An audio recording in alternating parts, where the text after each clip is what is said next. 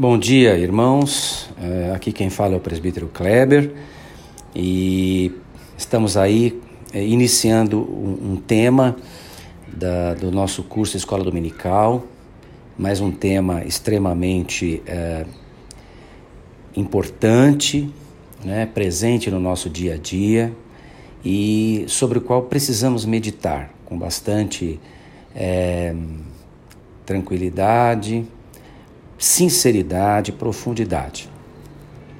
O tema proposto para hoje é ciência e fé. Uh, o primeiro ponto que eu gostaria de chamar a atenção é exatamente no título: Ciência e Fé, e não ciência versus fé. Esse é um ponto importante que vai permear toda a nossa aula. Não vou tratar aqui de uma oposição entre ciência e fé, mas das características e especificidades de cada uma destas destes dois campos de conhecimento humano. Começando pela definição de fé. Podemos, dentre várias definições que existem, eh, lançar mão de uma que eu gostei bastante, que diz que a fé é o confiante descanso numa pessoa, coisa ou testemunho. Isso a fé de um modo genérico, né? Confiante descanso numa pessoa, coisa ou testemunho. A Bíblia nos dá uma outra definição, dizendo que a fé é a certeza daquilo que esperamos e a prova das coisas que não vemos ela pode também ser aplicada de modo geral, né? A pessoa que tem fé, ela acredita, muitas vezes a despeito de evidências contrárias, uh, a despeito de não ver, apenas na esperança de que aquilo venha um dia a ser realidade. Então, essa é a car característica da fé. A pessoa que tem fé, ela acredita. Bem, a fé, de um modo geral, tem algumas características próprias. A primeira delas que eu quero chamar atenção é o seu caráter de subjetividade. A fé, a pessoa acredita, ela acredita. Muitas vezes ela não tem nenhuma evidência objetiva. E se tivesse, não seria fé, seria simplesmente uma evidência que ela está tomando conhecimento. Então a fé, por característica, ela é subjetiva. Aquela pessoa acredita dentro da, do seu universo de, de valores e de aprendizado, ela crê em determinada coisa uh, e ponto final.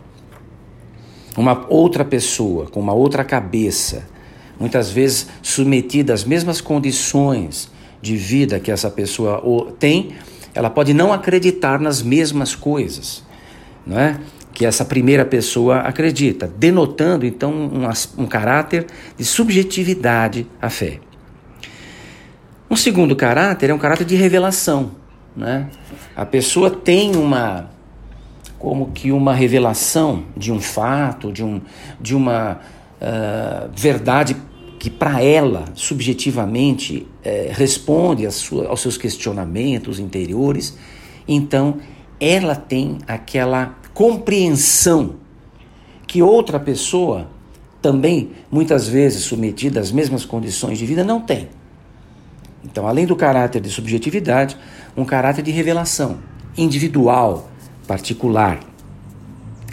Um terceiro aspecto é a arbitrariedade. Pode-se ter fé em qualquer coisa, literalmente.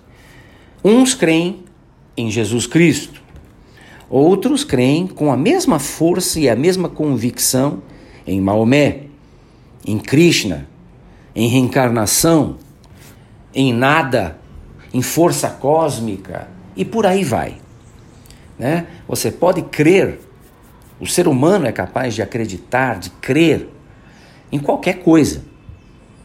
E nós podemos verificar isso facilmente no nosso mundo e na nossa história. Um outro elemento da fé, a fé é manipulável, pode ser manipulável, né? pode ser sugestionada por pessoas com personalidade mais sedutora ou manipuladora. Né? Nós temos aí líderes carismáticos que conseguem infundir em seus seguidores a fé naquilo que eles querem que essas pessoas acreditem. Nós temos inúmeros exemplos na história de líderes políticos, religiosos, não é? que conseguiram incutir em massas de pessoas a visão de mundo que eles tinham, os valores que eles tinham, a fé que eles tinham. E uh, aderir à mensagem desses líderes. Mensagens que muitas vezes eram mensagens construtivas, positivas, e em outras situações eram mensagens negativas, altamente destrutivas. Um outro caráter da fé que a diferencia da ciência é a sua boa convivência com o esoterismo. Esoterismo com S, não com X. A fé, ela se dá bem com uh, ambientes fechados, ambientes onde você confere autoridade a pessoas iniciadas, pessoas que têm um, um, uma ascendência sobre você porque têm acesso a conhecimentos ocultos que você ainda não tem. E que só será revelado a você à medida que você avança num determinado caminho pré-estabelecido. A fé muitas vezes convive bem com isso, a ciência não. Falaremos disso depois. A fé também trabalha com conceitos eternos, imutáveis, é aberta a dogmas, verdades que você tem que aceitar e não discutir. Ok? É uma outra característica. Também a fé gera poder para os detentores dessa fé ou para os manipuladores, e esse poder pode ser usado para o bem ou para o mal, como já falamos anteriormente. Ok? Muito bem, são características gerais, definições gerais de fé. Trazendo para a nossa realidade cristã, nós sabemos muito bem que não basta ter fé puramente, não é? A, a fé, ela, ela, ela tem que ser depositada na pessoa certa, que para nós cristãos é a pessoa de Jesus Cristo, ok? Como cristãos, nós temos fé em Deus, evidentemente, o Deus de Israel, não qualquer Deus, o Deus de Israel, o Deus de Abraão, de Isaac e Jacó, o Deus que libertou o povo do Egito com Moisés e depois Josué, tudo aquilo que nós aprendemos na revelação, que é a palavra de Deus. Então a fé em Jesus Cristo vem também pela revelação que o Senhor nos deixou e que é uma das características que falamos acima da fé. Cremos em Jesus Cristo, seu Filho, que foi enviado para nos resgatar da morte e do pecado. Essa é a nossa fé. A fé em Cristo significa o reconhecimento da nossa condição pecadora, mortal e condenada. Implica em colocarmos toda a nossa esperança nele, para uma vida eterna que ele nos prometeu. Cremos na pessoa de Jesus Cristo. Aquilo que Jesus disse, aquilo que Jesus ensinou, para nós cristãos, é uma verdade absoluta, inquestionável, é um dogma. Muito embora diferentes interpretações possam ser dadas às palavras de Cristo e aquilo que está revelado na palavra de Deus, mas isso é uma outra é uma outra característica, tá? Então essa é a fé que nós professamos. Mas esta fé tem todas as características que eu disse antes. Ela é subjetiva. Eu tenho, você não precisa obrigatoriamente ter, a menos que seja cristão. Tem um caráter de revelação, tá? É, e se baseia nessas verdades, conceitos eternos e imutáveis. Não creio que estejamos sendo manipulados, né? Por ninguém, nem por pastores, nem por autoridades superiores, mas é, ela é arbitrária. Eu decidi, eu tomei a decisão pessoal, intransferível, de crer em Jesus Cristo. Então, todas essas características que falamos é, anteriormente, ou algumas delas, ou a maioria delas, se aplicam à fé cristã. Qual é o campo de ação da fé? Onde a fé trabalha? Não é? Qual é o alcance da fé? Evidentemente, nós podemos aqui elencar uma série de campos da vida humana onde a fé atua preponderantemente. O campo da espiritualidade humana, que é um campo inacessível à ciência, não é? como a conhecemos, é o campo por excelência da fé. A nossa relação com Deus e com o próximo não é? são ensinos que nascem de valores que essa fé nos, nos traz. O amor a Deus acima de todas as coisas, o amor ao próximo. Né? O sentido da vida. A ciência não pode nos dizer qual é o sentido da vida. A fé que temos, seja ela em Cristo ou em outra coisa qualquer, outro ser qualquer, nos dá um sentido para a vida, uma cosmovisão, uma visão de futuro, uma visão de sentido, uma visão de destino, para onde vamos. O que está proposto para nós aqui, qual é a nossa missão na Terra, são características que a fé nos traz. A fé em Cristo aponta numa direção, a fé em Krishna ou na reencarnação em outra, a fé em Maomé em outra, o ateísmo em outra e assim por diante. Da mesma forma, a vida após a morte, não é? Ah, e todas as coisas intangíveis, é, imateriais, ah, ideali, idealísticas, o ideal, não ideológicas, idealísticas, né? São o campo de ação da fé. Percebemos que em todas essas situações a fé ela, ela, ela tem uma, uma, uma atuação mais qualitativa e não quantitativa. Ela não mensura, ela não mede. Ela diz sim, não, é, não é, vale, não vale, é esse caminho ou é aquele tem uma proposição mais qualitativa em relação a todas essas realidades do ser humano. Como obtemos a fé genuína, que para nós é a fé em Cristo Jesus? Pelo estudo da revelação, pelo estudo da palavra, pelo conhecimento. O Senhor se apresenta a nós, a sua pessoa. Ele apresenta para nós uma realidade que não é naturalmente perceptível. O ser humano natural não tem muito ideia do pecado do ponto de vista doutrinário, mas ele tem uma, uma ideia vaga de um Criador que fez todas as coisas. Mas essa ideia, ele está, como a própria Bíblia diz, ele está morto nos seus delitos e pecados.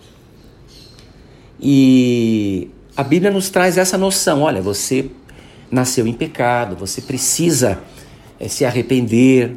E quem vai fazer é, essa obra de justificação é Jesus Cristo, e isso foi feito na cruz. Então, todo o escopo, todo o, o corpo de conhecimento da nossa fé vem pela revelação de Deus, através da Sua palavra. Não é? E essa revelação, além de ser conhecida em teoria, ela precisa ser praticada. E essa prática traz a experiência uh, que fortalece essa fé, que confirma essa fé. Aquilo que conhecemos pela vida de outras pessoas, Jesus Cristo, profetas, homens de Deus, pessoas que acertaram e que erraram, elas são revividas e confirmadas na nossa vida. Ok? O, a, o conhecimento também da experiência de irmãos com os quais convivemos também serve como uma forma de obter e, de, e fortalecer a fé que professamos. Agora, o que a fé não é? A fé não é oposição à ciência. Ela não é isso. Não se propõe a isso. A gente pode ler lá em Gênesis 1, 28, o seguinte versículo: E Deus os abençoou, referindo-se a Adão e Eva, e lhes disse: Sede fecundos, multiplicai-vos, enchei a terra e sujeitai-a. Dominai sobre os peixes do mar, sobre as aves dos céus, sobre todo animal que rasteja pela terra. Esse versículo é um mandato de Deus para que o homem utilizasse a sua inteligência para conhecer o mundo em que ele vivia e utilizá-lo em seu favor. O que hoje nós podemos entender como tecnologia. Isso é o mandato de Deus. Isso não está errado. E isso não é um campo da fé. Isso é um campo da técnica, um campo da ciência. Portanto, o próprio Deus conferiu ao homem o mandato, ao ser humano o mandato de utilizar a sua o seu engenho, a sua inteligência para fazer desse mundo um lugar melhor para si e os seus semelhantes, que basicamente é o campo de ação da ciência e da técnica. Portanto, podemos ver biblicamente que não existe oposição entre fé e ciência. E lembrando que a Bíblia não é um livro de ciência. Não se propõe a isso. A, descrição que podemos ver, especialmente no Gênesis, de alguns fatos, como a criação, não são uma descrição científica da criação. São uma descrição, ou é uma descrição, que podemos dizer para alguns alegórica, para outros genérica, que permite múltiplas interpretações, sem que com isso entre em contradição com a fé que professamos. Muito bem. Falando um pouquinho agora da ciência. O que seria a ciência? Né? De um modo muito simples, poderíamos dizer que a ciência é a curiosidade com método. Não é? O cientista basicamente é um curioso, mas aplica na busca da satisfação da sua curiosidade um método de, de obtenção do conhecimento, um método que pode ser é, compartilhado com seus semelhantes para que seja reproduzido e para que seja confirmado. A ciência é a busca metodológica do conhecimento. O método é muito importante na definição da ciência. Uh, nós podemos analisar um experimento, um artigo científico, funda, devemos analisar fundamentalmente pela metodologia que foi seguida para se chegar àquele conhecimento. Essa metodologia ela pode se mostrar válida ou não. Ela pode se mostrar com mais ou menos vieses, vícios, que se não uh, atentados, se não uh, controlados, uh, poderão levar a um, uma distorção do conhecimento produzido. Portanto, o método define a ciência. Não existem dogmas em ciência, verdades eternas, universais, que todos têm obrigatoriamente que seguir. Não. De tudo na ciência se pode duvidar, se deve duvidar. Tudo deve ser testado e retestado e só então aceito como fato. Então, enquanto a fé acredita, como falamos no início, a ciência duvida. A fé caminha pela crença, a ciência caminha pela dúvida e pela curiosidade. Bom, Quais são as características da ciência? A ciência, ela é objetiva, ou tem que ser objetiva, tá? Ela vai é, definir o seu objeto de investigação, definir o método pelo qual ele, ela vai investigar, vai chegar a alguns resultados que serão compartilhados com os demais cientistas, que tentarão, utilizando os mesmos métodos, chegar no mesmo resultado. Quanto mais reprodutível for um resultado de uma investigação mais próxima da verdade, mais próxima de ser aceita como um fato científico, estará aquela, aquela experiência, aquela investigação. Outra característica é investigativa, é metodológica, como já falamos, e trabalha pelo acúmulo de conhecimentos. Muitas vezes, na maioria das vezes, na imensa maioria das vezes, a ciência caminha a passos pequenos.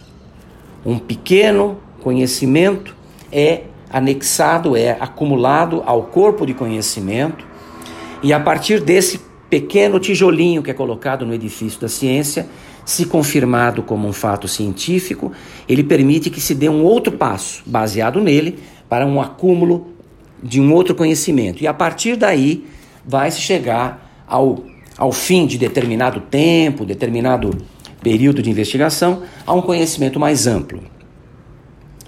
A questão da genialidade, ela está exatamente aí. Os grandes gênios são aqueles indivíduos, investigadores, cientistas, que não vão trabalhando tanto no tijolinho. Eles são capazes de grandes saltos de conhecimento na, na ciência, seja com uma visão completamente diferente e que derruba parte do edifício previamente edificado por seus uh, antecessores, né? E, e provoca uma mudança completa. Nós podemos lembrar é, de Darwin, com a sua teoria da evolução, que fez um rompimento completo com o que havia antes.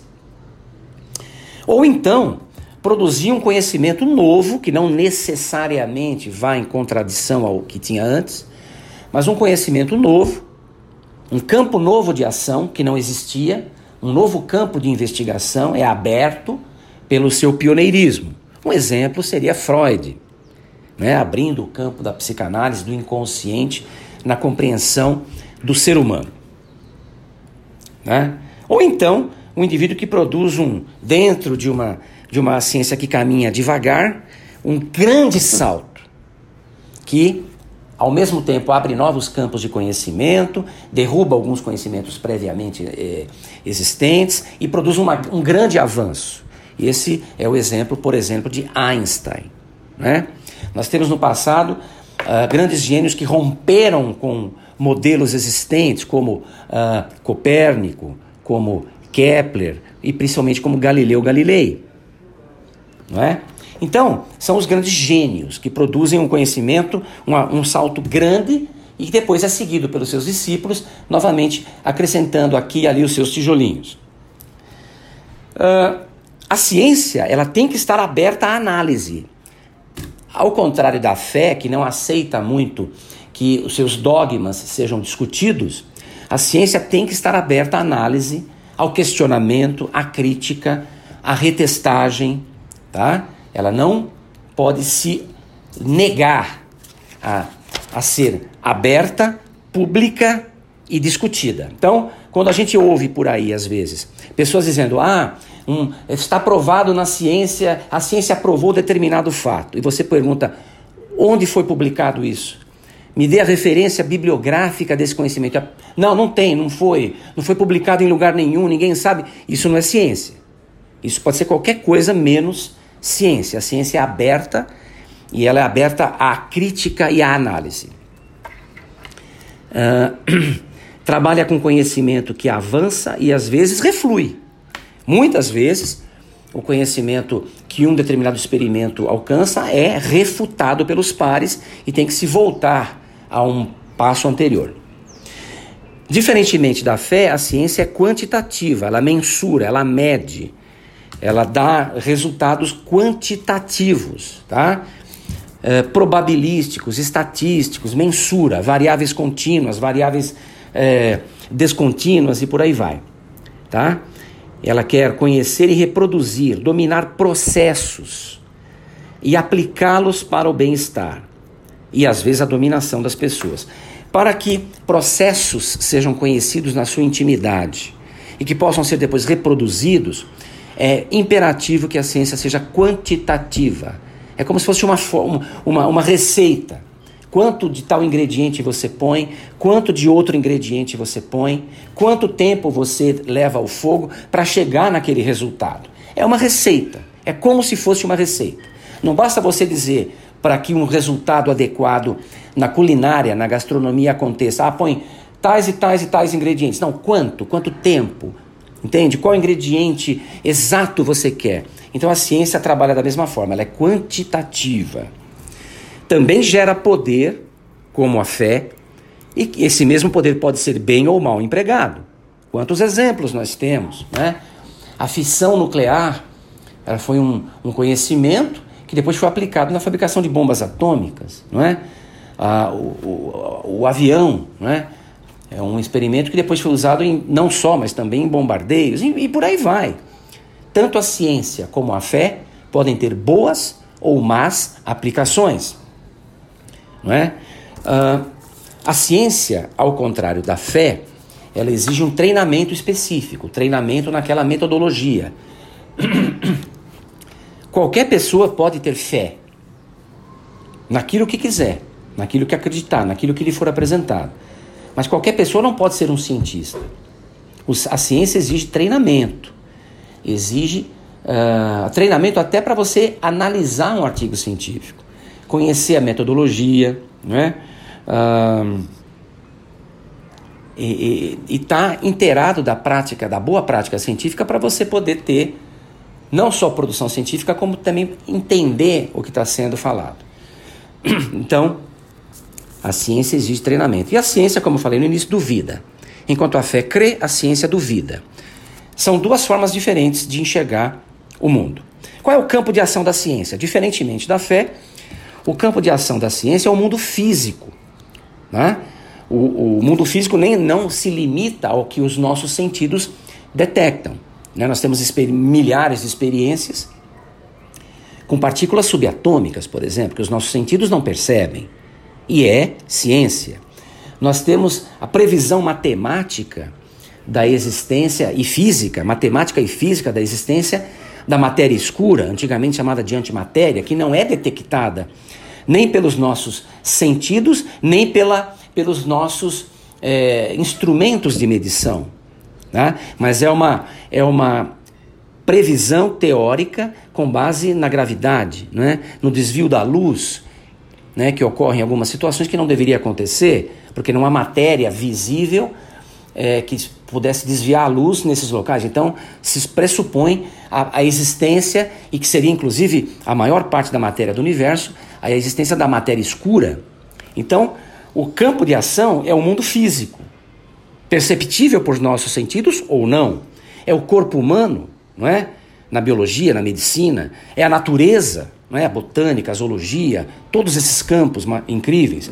A origem da vida, né? aí entra paleontologia, arqueologia, com seus processos de medição, de datação, que são científicos, comprovados, válidos. A origem do universo, não é? O estudo do, do, do, das galáxias, o estudo do, do, do, universo que nos rodeia, né? Tudo com no e por aí vai. Tudo que pode ser detectado, medido, mensurado, né? Com os nossos sentidos ou com os nossos aparelhos ou com as nossas eh, previsões matemáticas, as nossas equações. Melhorar a vida humana neste mundo é o campo de ação da ciência, como foi dado o mandato a Adão e Eva, que dominassem a natureza. Hoje nós temos no Brasil uma, um agronegócio extremamente produtivo. Isso veio do conhecimento científico, não é? Da, do solo, dos componentes do solo, uh, do, da manipulação genética de sementes, do entendimento dos ciclos do clima. Tudo isso faz parte de conhecimento científico e se traduz em maior produtividade de alimentos que vai contribuir para o combate à fome no mundo e a melhor da, melhoria das condições das pessoas. Muito bem, então deu para dar um apanhado geral nessa primeira parte da aula sobre fé e ciência. Uh, como praticamos a ciência eh, genuína? Já falei, conhecendo e aplicando os seus princípios. A, a ciência uh, tem limites assim como a fé, nos seus campos de atuação. A ciência não tem e jamais terá a possibilidade de se pronunciar sobre vida após a morte. Ok? Nem sobre a existência ou a não existência de Deus. Mesmo que muitos cientistas ou supostos cientistas se aventurem a dizer que Deus não existe, que não há vida após a morte, baseado em determinadas teorias científicas como evolução, Big Bang, etc. Essas teorias ou esses, esses campos do conhecimento da ciência não permitem a eles essa conclusão, porque isso não passa de uma interpretação. A interpretação que se dá a um fato científico, ela é subjetiva, tão subjetiva quanto a fé. Então, o indivíduo chegar e dizer, como Richard Dawkins, por exemplo, né, que é um biólogo, etc., e que é ateu, ateu militante, é, que diz nos seus, nos seus livros que Deus não existe, etc., que é uma besteira, que a religião é isso e aquilo. Na verdade, o que ele está fazendo é uma interpretação. Ele não está se atendo ao fato científico e ao alcance que aquele fato tem.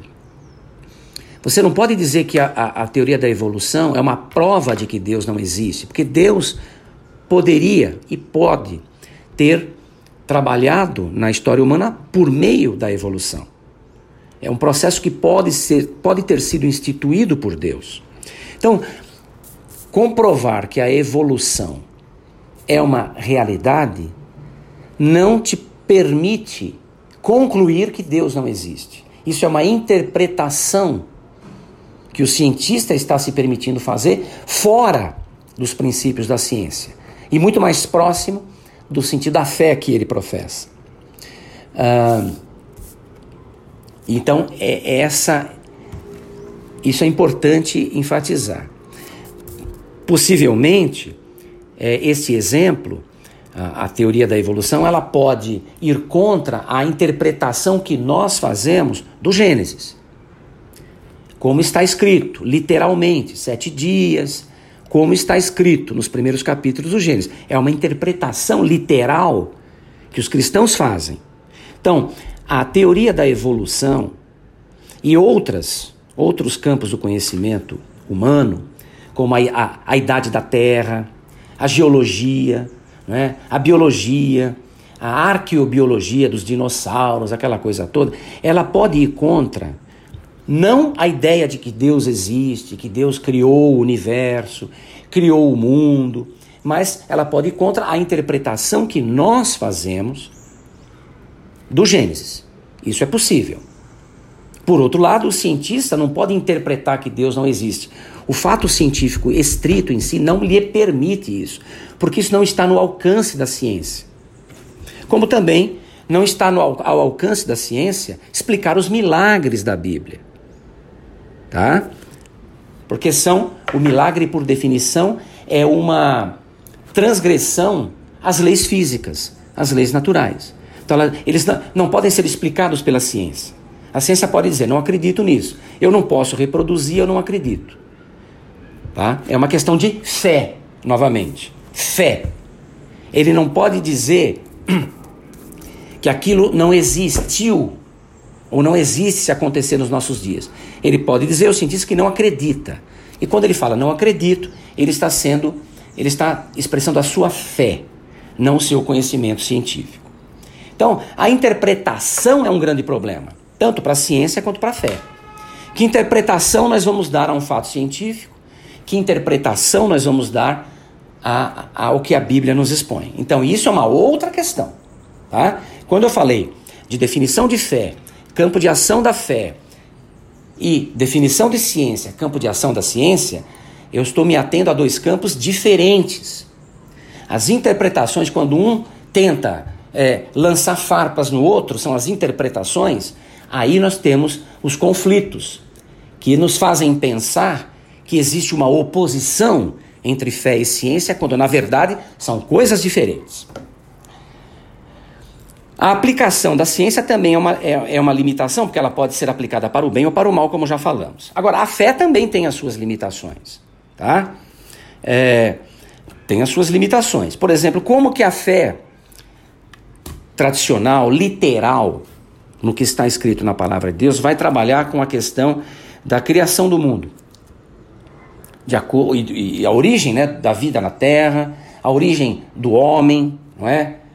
Como a ciência tem encontrado é, abundantes evidências de como aconteceu. Como vai, nós vamos conciliar as coisas, não é? Como? A teoria da evolução tem sido um problema. Não tanto para a fé cristã, mas para a interpretação que se dá a muita coisa, é, a, a, interpretação literal tradicional que nós recebemos. Né? E a questão da possibilidade de vida em outros planetas ainda não é algo que esteja definitivamente provado, mas é uma possibilidade muito grande, né? Pelo menos de vida microbiológica. Existe água em outros planetas, existem elementos químicos em outros planetas. Então, uh, tudo isso são coisas que uh, podem trazer problemas para a fé enquanto uma leitura literal, tradicional, baseada em, em visão antiga do mundo. Ainda muitas, muitas das nossas eh, interpretações bíblicas estão baseadas ainda numa visão geocêntrica da Terra, que a Terra seria o centro do universo, quando isso já caiu na Idade Média, né? no, no, no, século XVII, né? Galileu já professava o heliocentrismo e foi por isso perseguido pela Igreja Católica.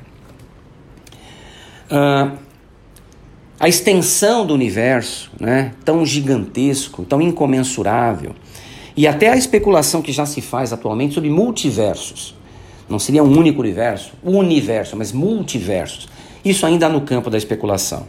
Portanto, Aferrar-se a modelos antigos, geralmente literais, incompatíveis com o que a ciência já elucidou, traz problemas para a fé cristã. Então a fé ela tem que estar tá aberta é, para o que a ciência está mostrando. E ela tem que procurar releituras de interpretações mais antigas. Senão, vai se abrir realmente uma oposição e um fosso entre a fé e a ciência. Né? A, a fé não terá respostas ao que a ciência propõe. Isso é, ao invés de ser uma ponte para o mundo, vai ser, na verdade, um, um, um cerco, né? um limite ao alcance da mensagem cristã.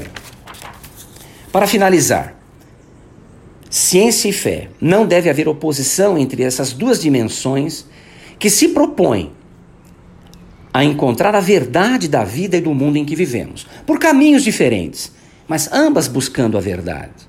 Portanto, se nós cremos numa verdade absoluta, se nós cremos num Deus eterno, se nós cremos num Deus que detém a verdade, tanto ciência quanto fé deverão convergir no sentido de chegarem a, a, ao que Deus nos ensina.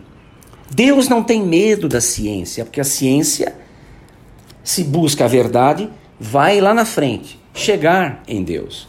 Então é isso que nós temos que ter em mente. Uh, a ciência e a fé também atendem a necessidades humanas igualmente importantes. Necessidades físicas, psicológicas, espirituais, ambas são necessárias à vida humana. A oposição nasce de homens que manipulam a fé ou a ciência, ou que interpretam incorretamente, para além dos seus limites, fé e ciência, com objetivos bons ou maus para exercerem domínio ou para alcançarem poder.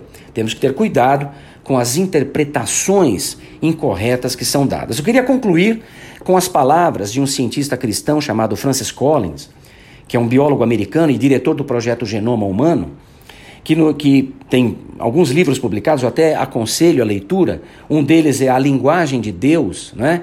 é alguém aplicando é, e trazendo né? e vendo que Deus pode estar por trás de todos esses mecanismos científicos que a ciência tem descoberto. Bem, numa entrevista à revista Veja, ele, ele disse o seguinte: abre aspas. As sociedades precisam tanto da ciência quanto da religião. Elas não são incompatíveis, mas complementares. Também um,